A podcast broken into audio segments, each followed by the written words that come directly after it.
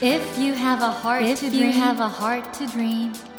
you have a heart to challenge. you have a heart to challenge. take that Take challenge that challenge and realize, and realize your dream. Your dream. Dream Dream Heart. ドリームハート政教新聞がお送りします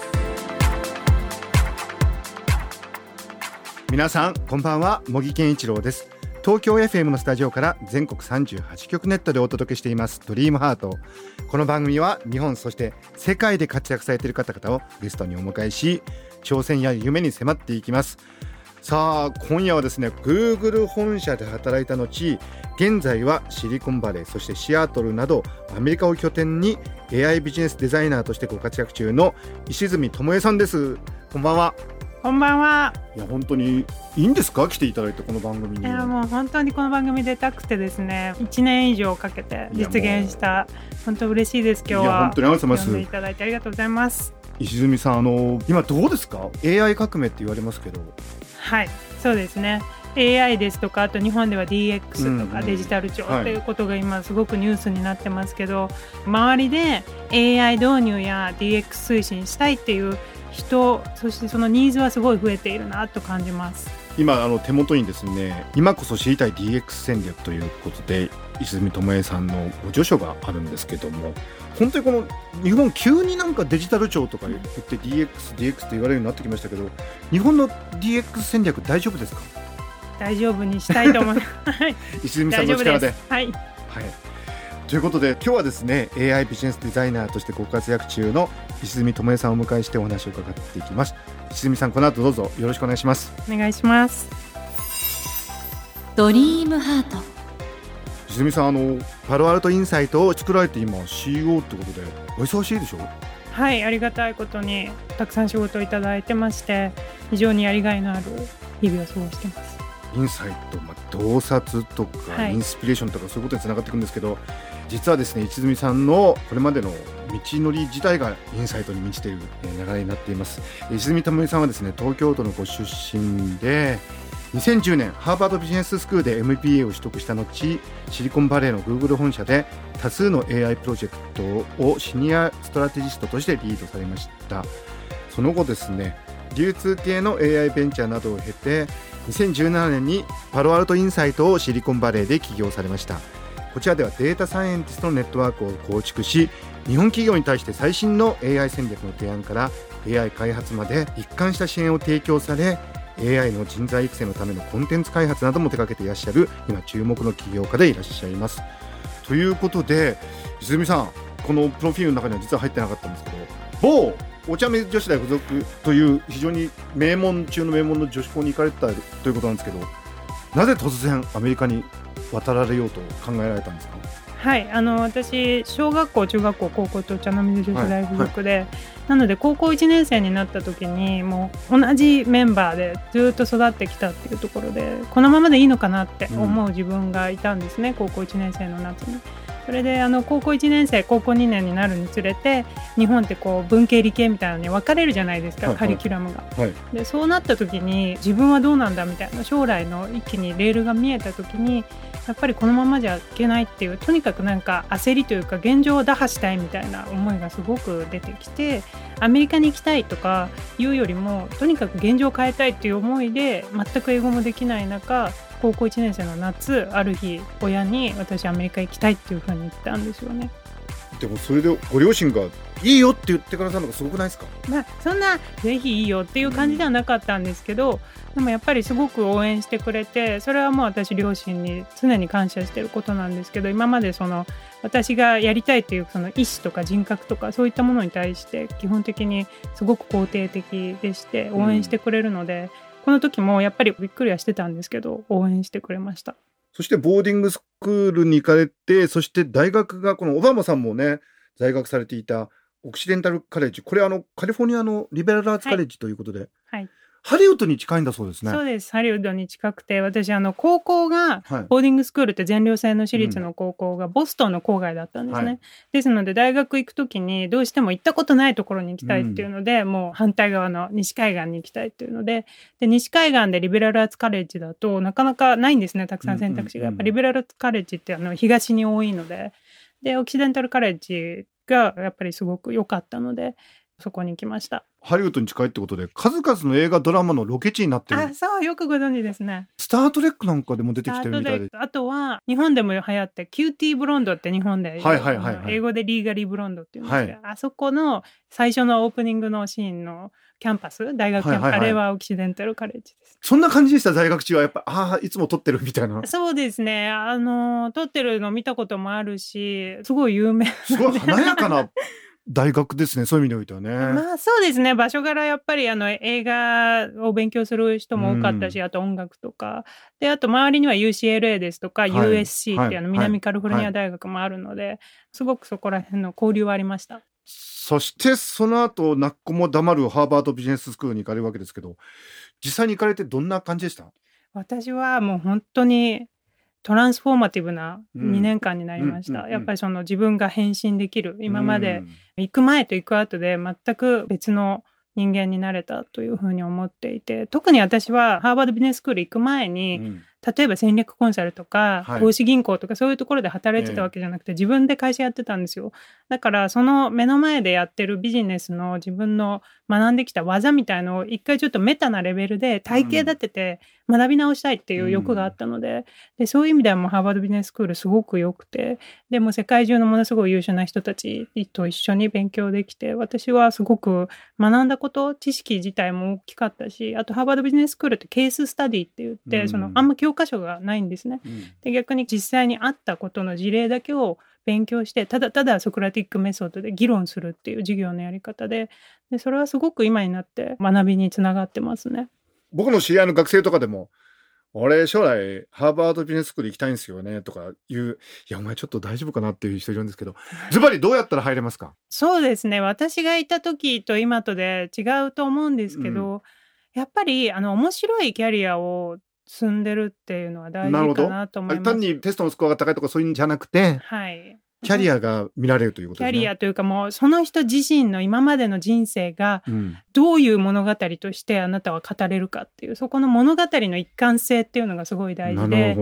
ハーバードビジネススクールの受験だけじゃなくて結構アメリカってどう物語を伝えるかっていうのをストーリーテリングの力っていうんですけどはい。それをすごく重視する傾向があってやっぱり今まで同じ経験をしてもただただ経験しましたっていうふうに作文帳で終わらせるのかその経験から私は次のステップにこう生かしたいんだみたいな、そういうなんかマニフェストみたいな感じの物語に落とし込めるのかでやっぱりそのストーリーテリングの力が変わってくるので大学受験大学院受験ってそういう物語っていうのをすごく見るので一つのパッケージとして。なのでその一つがテストのスコアだしもう一つが大学時代の成績かもしれないしもう一つがエッセイかもしれないんですけどやっぱりそのパッケージとして自分をどう物語として語れるかっていうその一貫性はすごい大事かなと思います。これ特にリスナーの中の女性ね、まあ日本では今女性の社会的な活躍ってまだまだ課題だって言われてますけど、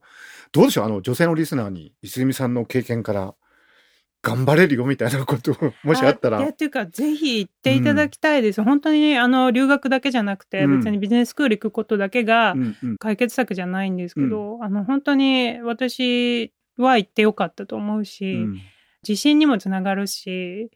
周りの接し方も変わってくるし。さっきのトランスフォーマティブっておっしゃいましたけど、はい。本当に自分が変わるようなはい経験だった？はい、本当にそうですね。なんか見えてるところが全く違う。で、あとはそのキャリアの選択肢もすごく広がるんですよ。うんうんで、ビジネススクールの教授に私教えてもらったのが、ビジネススクール行くと、いい意味で履歴書が一回ゼロベースにリセットできるんですね。うんまあ、その英語でクリーンスレートって言うんですけど、うんやっぱりそのゼロの状態からまた自分の歩みたいキャリアを歩むことができる。でも逆にそういうものがないと22歳で新卒で入ってその後じゃあその前に何やってたかとか前でいくら初任給もらってたかとかをうんベースに次の給料も決まるし、前どこで働いてたかをベースに転職先も決まるじゃないですか。うんそうするとある意味新卒どこでいくらで働いてたかが将来の自分のキャリア決まっちゃうわけですよね。ですよね。でもそうじゃないとやっぱり一回ビジネススクール留学とか入れるとゼロベースでしかもかつ前とは全然違うレベルでキャリアの視野が広がるしオプションも広がるからそういう意味でももしもそういった余裕があったり自分の中で興味があるんだったらぜひやることをお勧めします。人生をまたゼロから始めたい方はぜひハーバードビジネススクール チャレンジしてみてください。えー森健一郎が東京 FM のスタジオから全国放送でお届けしていますドリームハート。今夜は AI ビジネスデザイナーとしてご活躍中の石積智恵さんをお迎えしてお話を伺っています。ドリームハートいや石積さんでも Google での経験っていうのはもうこれ本当に何者にも代え難いことだと思うんですけど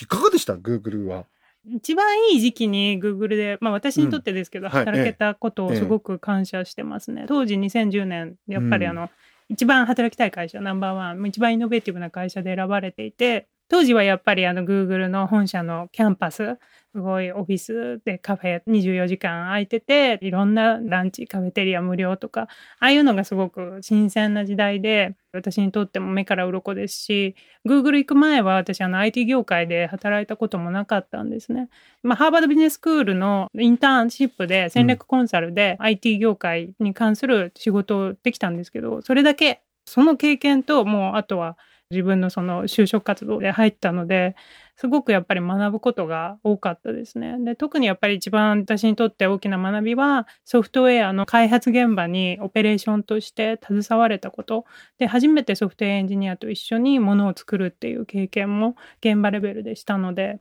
で私が配属になったチームがコマースチームって言って Google の中では比較的新しいチームだったんですね。なので常にこう実験をする常に新しいプロダクトを作って世に出すっていうのをすっごい速いスピードでやってるチームだったのでそこでもすごくいろいろ鍛えられました。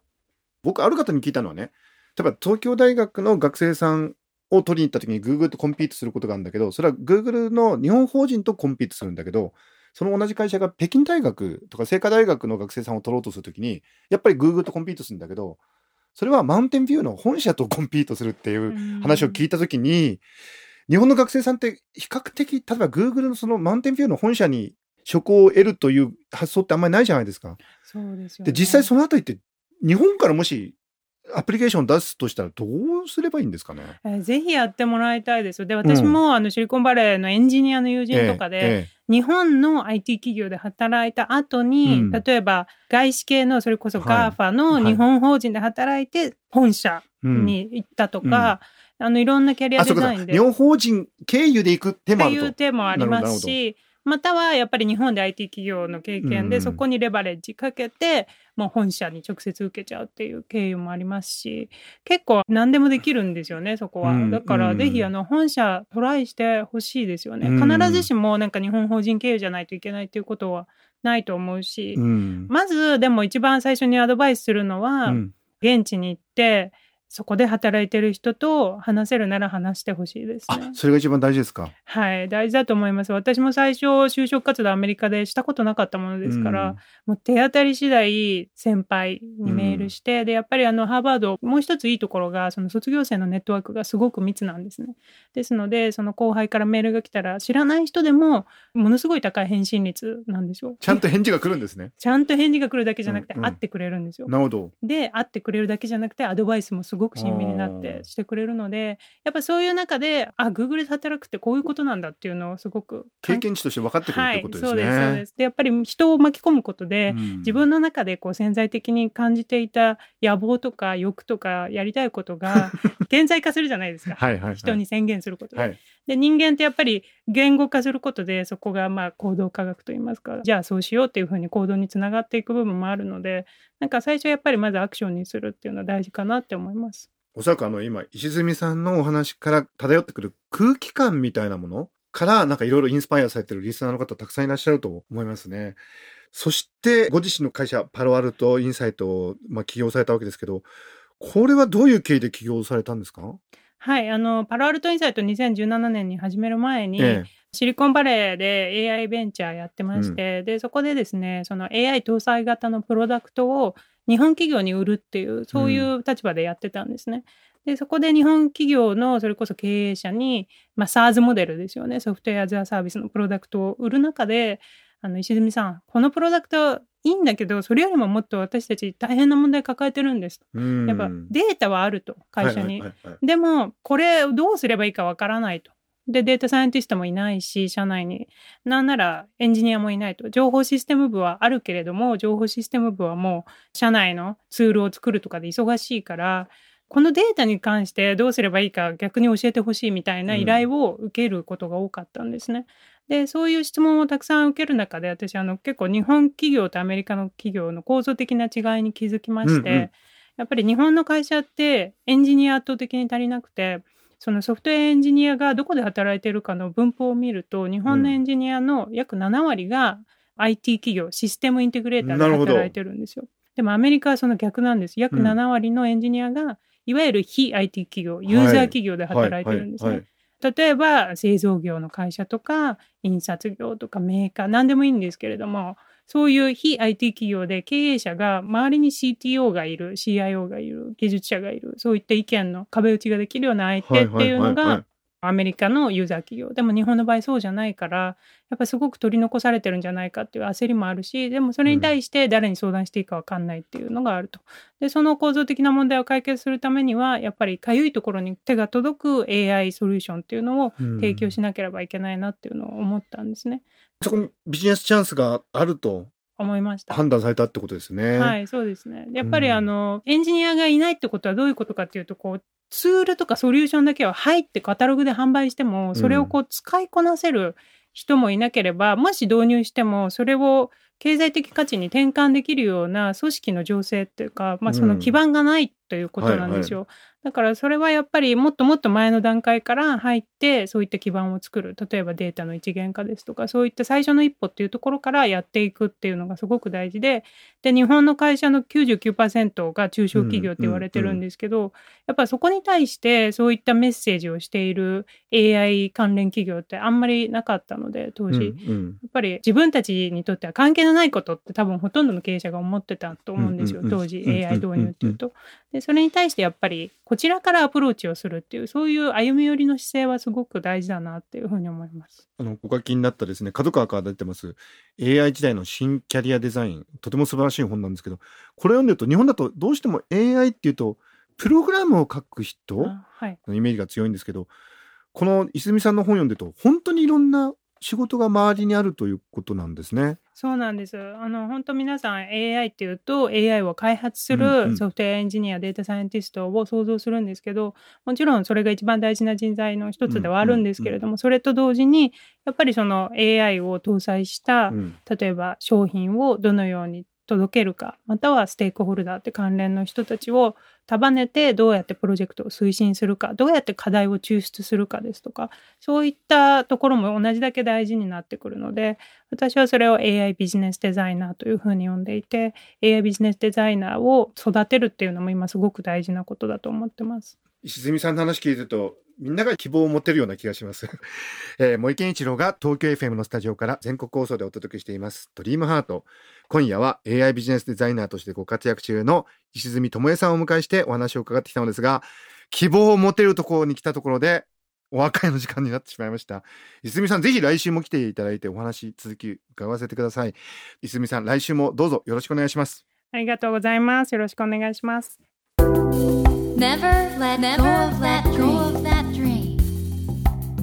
Never forget, Never that, forget heart to that heart to challenge. Dream Heart. 茂木健一郎が東京 FM のスタジオから全国38局ネットでお届けしてきました「ドリームハート今夜は Google 本社で働いた後現在はシリコンバレーやシアトルなどアメリカを拠点に AI ビジネスデザイナーとしてご活躍中の石積智恵さんをお迎えしましたがいかがでしたでしょうか？とてもパワフルな方ですよね。ですから僕お話ししててもう男性とか女性とかそういうジェンダーを超えた人間としての力があってで僕やっぱ印象的だったのがそのハーバードビジネススクールに行かれた時に自分自身がね根幹から変わるような経験をされたっていうようなことをおっしゃってましたけどもいろいろアメリカで経験されて起業されて今こうやって活躍されててそんな中で石積さんが変わってこられたんだろうなと思うんですよ。ということはですよこの番組をお聞きのリスナーから見て石積さんがとても遠い人に見えたとしても皆さんもねもしかしたらいろんな形でいろんな場所でそういう経験を積むことによって自分自身が変わるという経験あるかもしれませんからね。人間が変わるというその可能性について素晴らしいインスピレーションをいただいたそんなお話だったなと思います。さて番組では毎週3名の方に1000円分の図書カードと番組特製のエコバッグをセットにしてプレゼントしています。私模擬に聞きたいことや相談したいこと番組の感想などお書き添えの上ドリームハートのホームページよりご応募ください。お待ちしております。そして無料音声アプリオーディでドリームハートの番外編番組茂木健一郎のポジティブ脳教室を配信中です。こちらも聞いてみてくださいね。来週も石積智恵さんをお迎えします。どうぞお楽しみに。それではまた土曜の夜10時にお会いしましょう。ドリームハートお相手は森健一郎でした。ドリームハート。政教新聞がお送りしました。